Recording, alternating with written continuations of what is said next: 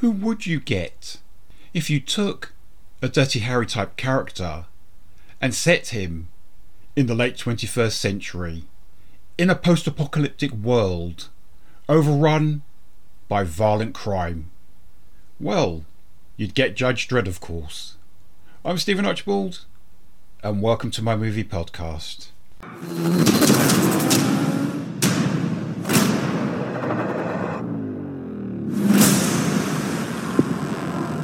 Eight hundred million people living in the ruin of the old world. Only one thing fighting for order in the chaos. The men and women of the Hall of Justice.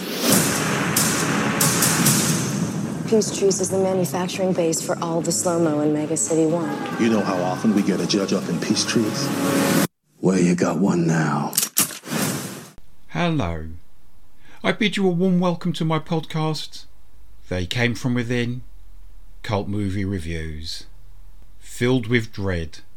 Dredd 2012. Where Sherlock Holmes is arguably the most celebrated crime fighter in literature, Judge Dredd must surely be a contender for numero uno when it comes to comic book and graphic novel heroes who don't have a superpower. Although it should be added that they're clearly polar opposites as individuals. I loved reading the British comic 2000 AD as a youngster, and Judge Dredd was introduced in the second issue, dated the 5th of March 1977. This ultra macho lawman was co created by the talented writer John Wagner and the gifted illustrator Carlos Ezquerra. Dredd quickly became an iconic figure in popular culture. Inevitably, he made it onto the big screen in 1995. Danny Cannon's movie, with Sylvester Stallone in the lead role, may have divided fans and critics, but it was lovely to look at. And despite its mega violent content. Pete Travis's Dredd looks great too. Better still, it's superior to the Stallone movie and much closer in spirit and tone to the original comic book. In short, this film rocks. This movie is set in the year 2080 in the metropolis known as Megacity 1 crime runs rampant. Lawmen and women, known as judges, are sanctioned to wipe out or detain hardened criminals. The most notorious judge of them all, Dredd, finds himself having to work with a rookie judge called Cassandra Anderson, investigating a highly addictive drug known as slow mo. Dredd and Anderson wind up getting trapped in a 200 story tower block called Peach Trees. This formidable block is run by a brutal ex prostitute called Madeline Ma-Ma Madrigal and her not so merry men. Dredd and Cassandra will have to pit their wits and fighting skills against Ma-Ma and a heavily tooled up army. Ma-Ma is also responsible for the mass production of slow mo, a drug which makes its user perceive time at one hundredth of its normal duration. The dashing New Zealand actor, Karl Urban, was very much interested in playing the protagonist. At this stage, Karl was already known for appearing in The Chronicles of Riddick, The Bourne Supremacy, Doom, and Red and of course, the cinematic reboot of Star Trek, where he plays the irascible but lovable Dr. McCoy. Urban dedicated himself fully to the part, building his body up and going through rigorous training and tactical courses. Karl even insisted on riding the Lawmaster motorcycle himself. It's reported that he took the method acting approach during filming Karl stayed in character around his fellow actors, and he never removed his helmet. Speaking of which, there are at least two serious flaws in the 1995 Judge Dredd movie. One, that he is saddled with a so called comical partner, and two, Stallone spends most of the movie with his face exposed. We are never, ever supposed to see Dredd's face, just his mouth and chin. It's part of the mystique to wonder what he looks like. This brilliant movie does away with both of these failings. There's no room for vanity or distractions in this version. And we have a fine British actress as the main villain, Mama Madrigal. She has control of everything. Levels 1 to 200. This is Mama. Somewhere in this block are two judges. That's not good. I want him dead. We're gonna have to go through him. Rookie, you ready? Yeah.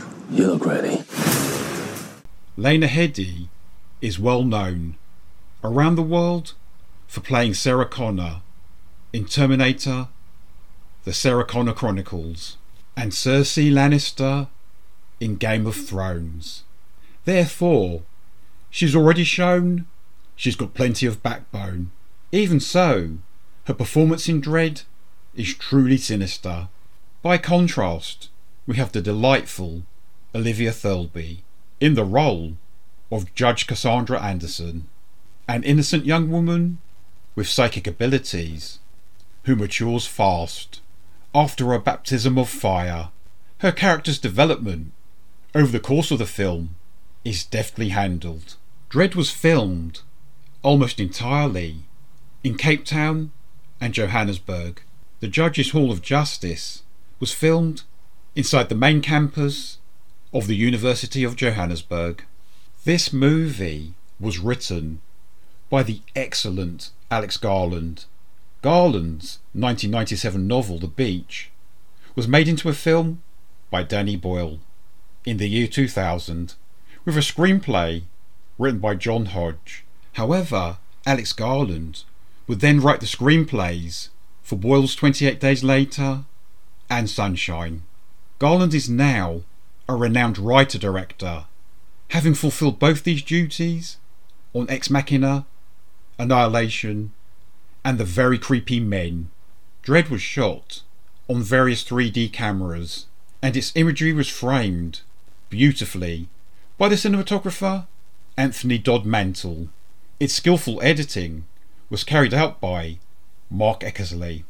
And if you closed your eyes, Paul Leonard Morgan's industrial music score would make you think you were at a Nine Inch Nails concert.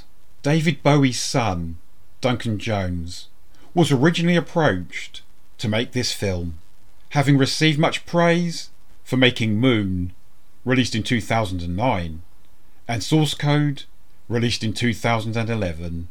Duncan turned down the offer to direct, but only on the grounds that his bold ideas on the project were much different from Alex's. Judge Dredd's co creator, John Wagner, served as a consultant on the film. His input must have been invaluable. In fact, Garland and Wagner first met up to discuss Dredd at a Shrewsbury restaurant called the Peachtree. Apart from the aforementioned cast, the Irish actor Domhnall Gleeson puts in a winning performance as Ma-Ma's unnamed computer hacker. Domhnall would go on to be one of the stars of Garland's superb Ex Machina. The judge's distinctive sidearms, known as lawgivers, were modelled on Glock 17 handguns. During the course of the film, we get to see the effects of the slow mo drug in action. These spectacular hallucinogenic scenes were developed by Garland and the special effects supervisor, John Thumb. I mentioned Clint Eastwood's iconic Dirty Harry at the start of my podcast because he heavily influenced Judge Dredd's creation. In the comic books, as a reference to the great actor, the place where Dredd lives is called Rowdy Yates' block, which happens to be the name of the character Clint played in the Western series Rawhide. This also explains why Karl Urban speaks with Eastwood's low, raspy voice as Dredd. I think it's rather neat that Judge Dredd's name was taken from the stage name of a British ska singer whose real name was Alex Hughes.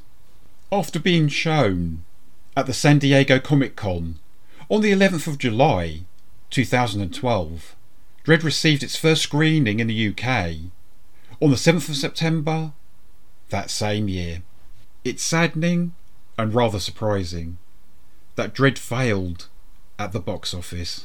One major reason for this, in the UK at least, was that distributors insisted that most cinemas showed the 3D version when there was clearly a high demand for the 2D version.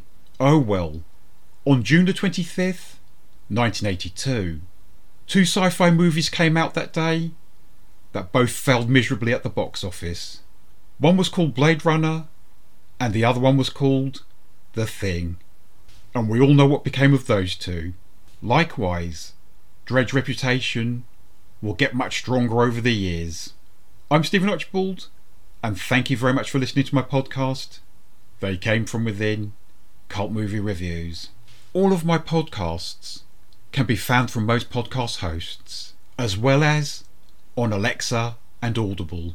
If you've yet to see Dredd, but love John Carpenter's Assault on Precinct 13, then you will absolutely adore this terrific movie. Take care of yourself, and goodbye for now.